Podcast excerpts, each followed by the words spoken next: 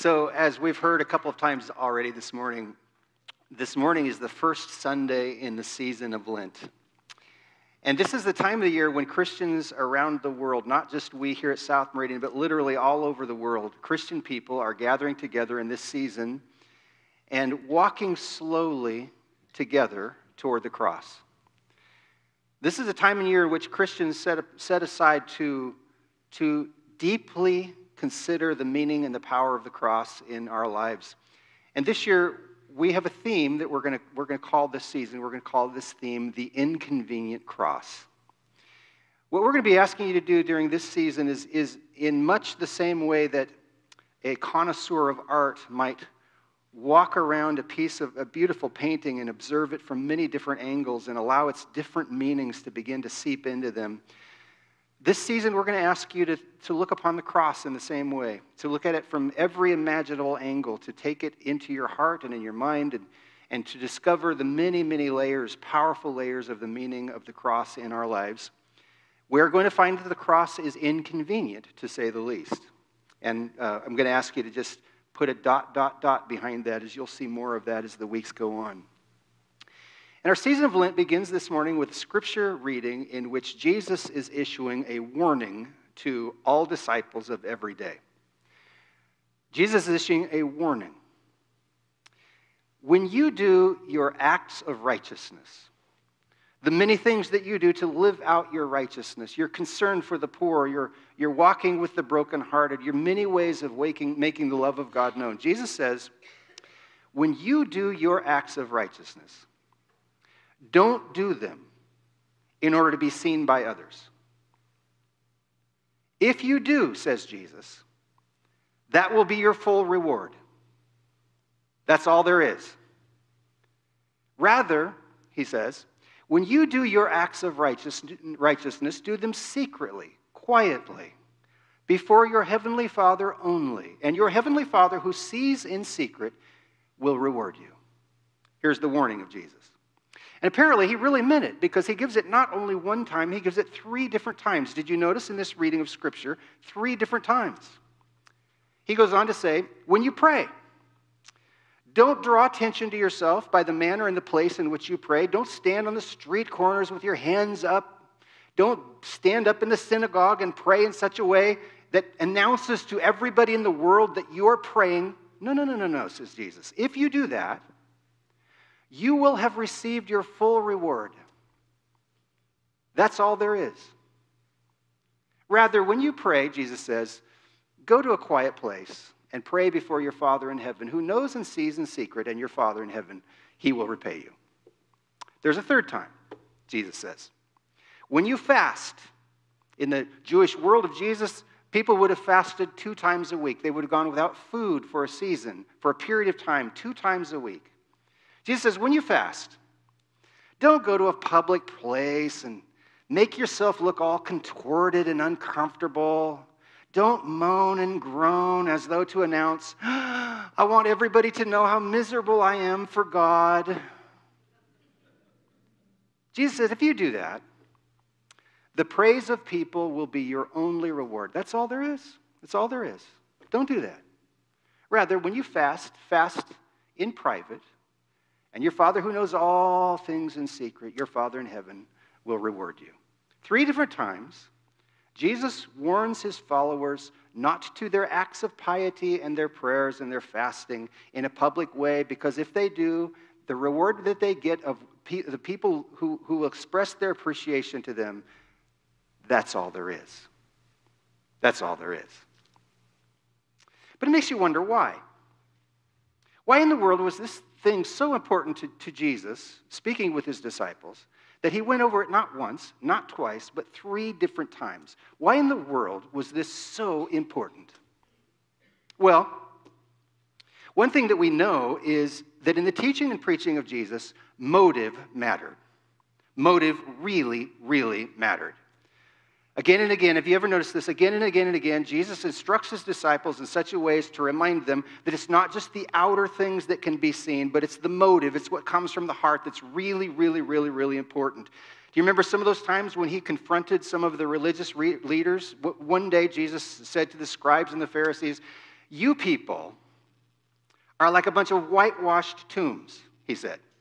On the outside, you're all cleaned up and washed up, but on the inside, you're full of dead men's bones. I'm not sure. I don't think that was a compliment. Jesus was interested in motive. Again and again and again. Don't just wash the outside of the cup, he said. Don't just clean up the outside of the cup, the part that people see. Clean out the inside of the cup, too. Jesus was always interested in motives. It wasn't just the legalistic keeping of the law. You know, Jesus quoted from the scripture. He said, you know that the eye says, the law says an eye for an eye and a tooth for a tooth. That is, in terms of the externals, you're to guard yourself from giving punishments to people greater than the punishment that they give to you. But Jesus goes right to the heart of it when he says, it won't be so with you. You are to learn to love your enemies and pray for it. Jesus was constantly about motives. But I have to press the question further. Why? Why was that so important to him? And one of the answers you begin to pick up on as you read this passage of Scripture very, very carefully. Did you notice this? One of the things you pick up on is rewards. Jesus is teaching his disciples that they shouldn't be doing their acts of righteousness in public and their praying in public, and they shouldn't be doing their fasting to be noticed by people, because if they do, the reward that they get will be the praise of people, and that's all there is. And Jesus says, on the other hand, if you do your acts of righteousness where only God can see, and where you do your praying where only God can see, and where you do your fasting so that only God will know, then God is the one who will reward you. Jesus is talking in this passage about rewards. He's talking about the difference in being rewarded by people and being rewarded by God. And it gets you wondering, what in the world are the rewards that he's talking about? When Jesus talks about God giving rewards, it makes you wonder, what's he talking about? My mind immediately flits to images that I've always been told to imagine, you know, like the streets that are paved with gold in heaven and all of the jewels that will decorate our crowns one day. And I can't help but wonder if that's what Jesus is talking about. Although I have to tell you, I personally don't get that excited about streets paved with gold and crowns with jewels. And I'd get a little bit more excited if I heard that the Eagles, God's favorite rock band, were doing a residency in heaven. Now, that would excite me. That would excite me. Although I got to say, listening to our worship band this morning, I get pretty excited thinking that they might be with us all the way through.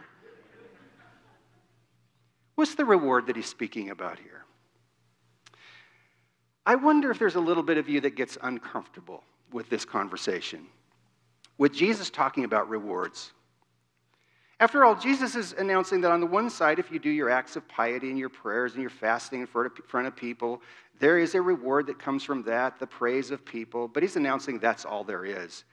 The clear implication is that the rewards that come from God are bigger and better and more impressive. And I wonder if there's a little piece of you that gets uncomfortable with this. I wonder if there's a little piece of you that wonders if this is a little bit like, have you ever heard of the headhunters? The people who go out to find people. They're hired by a company to go out and hire people from other companies to work for them rather than for the company that they're currently working for. And so these headhunters will go out and they'll find people that are working for jobs where they're making, let's say, $60,000 a year, and they'll go to these people and say, hey, if you'd be willing to leave your job and come work with us, we'll double your pay. We'll pay you $120,000 instead of your mere $60,000. I wonder if there's a part of you that feels like that's what God is doing in this story. God is announcing, through Jesus, God is announcing, if you think the rewards that you get now are good, for doing your acts of piety and your praying and your fasting, imagine what you can do if you go to work for God, and God gives you a bigger reward. I wonder if there's a piece of you that feels like this is just God doing a little bit of headhunting, if you will. Lord knows the disciples of Jesus heard it that way occasionally. Do you remember those times when they would have arguments with one another about which one of them was the greatest? You know what was going on there. They were posturing themselves to receive the greatest rewards from God.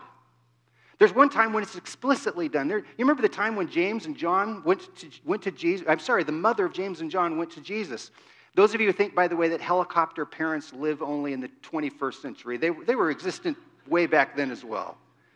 The mother of James and John, two of the disciples of Jesus, the mother went to Jesus one day and said, "Hey, would there be any chance that my boys could sit at your right hand and your left hand in the kingdom of heaven? They'd sit right there with you, Jesus, close to you." And you see what's going on there is the mother of James and John is posturing to find out if she could get her sons to get the greatest possible reward, seated at the right hand and the left hand of Jesus. There was an old joke that goes something like this. A whole bunch of people died at the same time.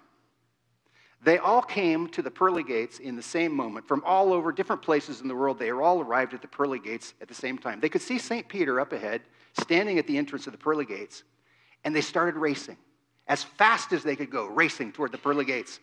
And they were shouting as they went, as they could see the beauty beyond the pearly gates, they were shouting, "I'm first, I'm first, I'm first." But as they got there, St. Peter said, wait. Jesus said, in the kingdom of God, the last will be first, and the first will be last. And they stood there for a moment until they turned around and started running the other direction, shouting, "I'm last, I'm last, I'm last." It's been part of the motive of Christian people for ages to find out who could get the greatest reward. And it seems as though Jesus is feeding into that narrative in this passage of Scripture. Don't do these things to be noticed by people. If you do, that's all there is. But if you do it unto God, your Father who is in heaven will reward you. And it seems as though that Jesus is confirming this narrative that God gives bigger gifts. Well, as always, it's important to read this passage of Scripture in context. That is to say, to notice what comes before it and what comes after it, and to just notice where it is within the Scripture. It's important to remember that this passage of Scripture takes place in what's called the Sermon on the Mount. This is a long red-letter section, meaning the words of Jesus. This is a long section in which Jesus is teaching his disciples on the Mount, and the subject of the Sermon on the Mount is what it is to live as a citizen of the kingdom of God. All of this is Jesus' instructions to his disciples about what it means to live as a citizen of the kingdom of God. That is to say, not first and foremost as a citizen of Israel, not first and foremost as a citizen of Rome, not first and foremost as a citizen of the United States of America. Matthew chapter 5, 6, and 7 is about what it is to live first and foremost as a citizen of the kingdom of God. Now I want you to remember, whenever Jesus is speaking about the kingdom of God, he's not talking about a place. It's not this little hamlet just outside of Alexandria. Jesus is talking about an occasion, a time. When Jesus talks about the kingdom of God, he's talking about a time. He's talking about the time when God's will is being done on earth as it is in heaven. And this time has arrived in the person of Jesus. The time of God's reign has arrived in his person. And disciples who are walking with and observing him and listening to him, they're seeing the kingdom of God emerge on earth as it is in heaven. This whole passage of Scripture is about the time in which God's reign is taking place on earth as it is in heaven. And then I want you to notice a little detail within this passage, a little tiny detail that you might overlook if you're not looking very carefully. Did you notice that when Jesus talked about the rewards that are given by God, he put it this way: when you do your acts of charity, do them in quietness and in a place where no one will see them. Do them to God only, because your Father, did you notice that? Your Father who is in heaven will see you and reward you. Here's what we need to remember. We need to remember that the Jewish community didn't talk like that. We need to remember that it was an extraordinarily rare thing for Jewish people of Jesus' day to speak of God as Father. We need to remember that though there are a handful of occasions when this happens in the Hebrew Scriptures, the Old Testament, For the most part, when God is spoken of in the Old Testament of Scripture, God is spoken of as Elohim, God Almighty. God is spoken of as Yahweh, the Redeemer of the world. But in the time of Jesus, the name of God, Yahweh, was considered so holy that people wouldn't even speak it. Did you know that when they read the Scriptures, when they even to this day, when they read the Scriptures, when it comes across the word Yahweh in the Old Testament, the Hebrew Scriptures, the Jewish rabbis would say instead of saying Yahweh, they would say Lord, because the name of God regarded as so holy, they wouldn't even speak it. And here's Jesus describing to his disciples how God, the eternal God, the transcendent God, the God who is so holy that they wouldn't even speak God's name, is their Father. One more note about context. These three little warnings that Jesus issues, they're actually broken up in Matthew chapter 6 by instructions about prayer when Jesus instructs his disciples and says to them, when you pray, pray this way: Our Father who art in heaven, hallowed be thy name. You know it, don't you? You know the words. And almost every scholar today is in agreement that when Jesus said our Father in these words, underlying that was the Aramaic word the language that Jesus spoke every day, Aramaic. Underlying that was the Aramaic word Abba, which really shouldn't even be translated as Father, because it is the intimate language of an infant first learning to address their dad, their papa, their daddy. Abba is equivalent of daddy in our world. And Jesus would have been using this word when he said, do your works of righteousness and your praying and your fasting quietly and silently, because your Abba, your heavenly Abba, sees you and rewards you. Guess what? The reward for your piety, and the reward for your praying, and the reward for your fasting, the reward is God. God is your reward. To know God and to know the love of God and to be in the love of God and to be embraced by the love of God and to be known by the love of God and to do the will of God. The reward that is granted to those who do their acts of charity and their praying and their fasting in private and quietness, the reward is God. Friends, 1 second of yieldedness to the love of God made known in Jesus Christ is greater than 1,000 years of the adulation of other people.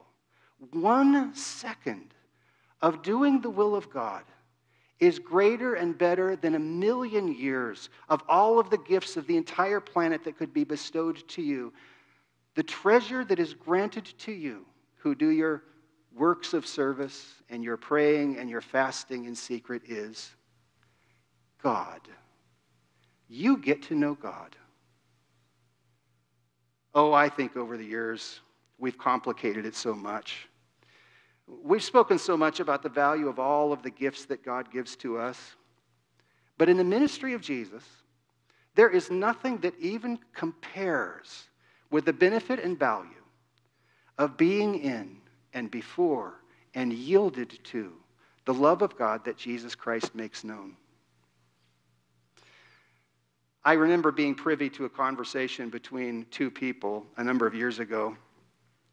One of them was talking about a way in which he had started supporting a child through a program very much like Children of Promise. This person was talking about how he had started supporting a program, sponsoring a child, and the person with whom he was speaking was listening to him talk about it, and after a moment, the person he was speaking to said, "Wow, that's beautiful.